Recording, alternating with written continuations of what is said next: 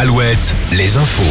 Nicolas Mézil, bonjour. Bonjour Arnaud, bonjour à tous. En Loire-Atlantique, le maire de Saint-Brévin jette l'éponge. L'élu a annoncé hier sur sa page Facebook qu'il démissionnait de son poste après l'incendie criminel de son domicile au mois de mars.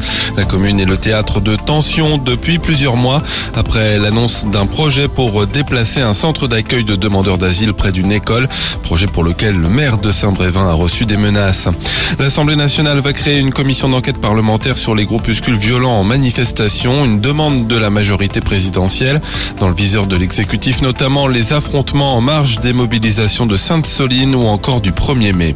Des ouvertures de postes de policiers annoncées un peu partout en France, par exemple 8 à Limoges, 7 à Angoulême, 5 à Vannes et au Sable d'Olonne.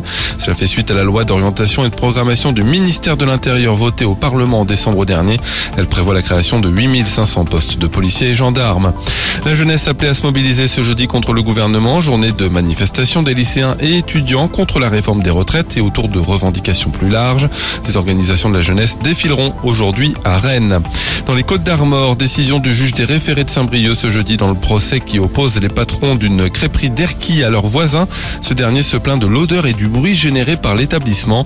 Une pétition en ligne en soutien à la crêperie a recueilli plus de 114 000 signatures. Dans l'actualité sportive, le basket, une troisième défaite de rang pour Limoges en championnat. Le CSP battu de 14 points hier à Beaublanc contre Roanne. En Ligue féminine, les joueuses de Landerneau, elles, ont signé un quatrième succès dans les playdowns et devront attendre le prochain match pour confirmer leur maintien.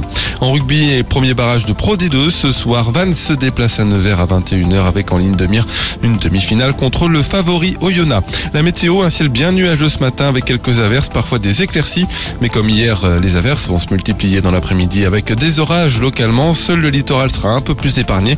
Les maxi restent basses pour la saison, 15 à 17 degrés. Prochain flash à 5h30. Très bonne matinée à tous.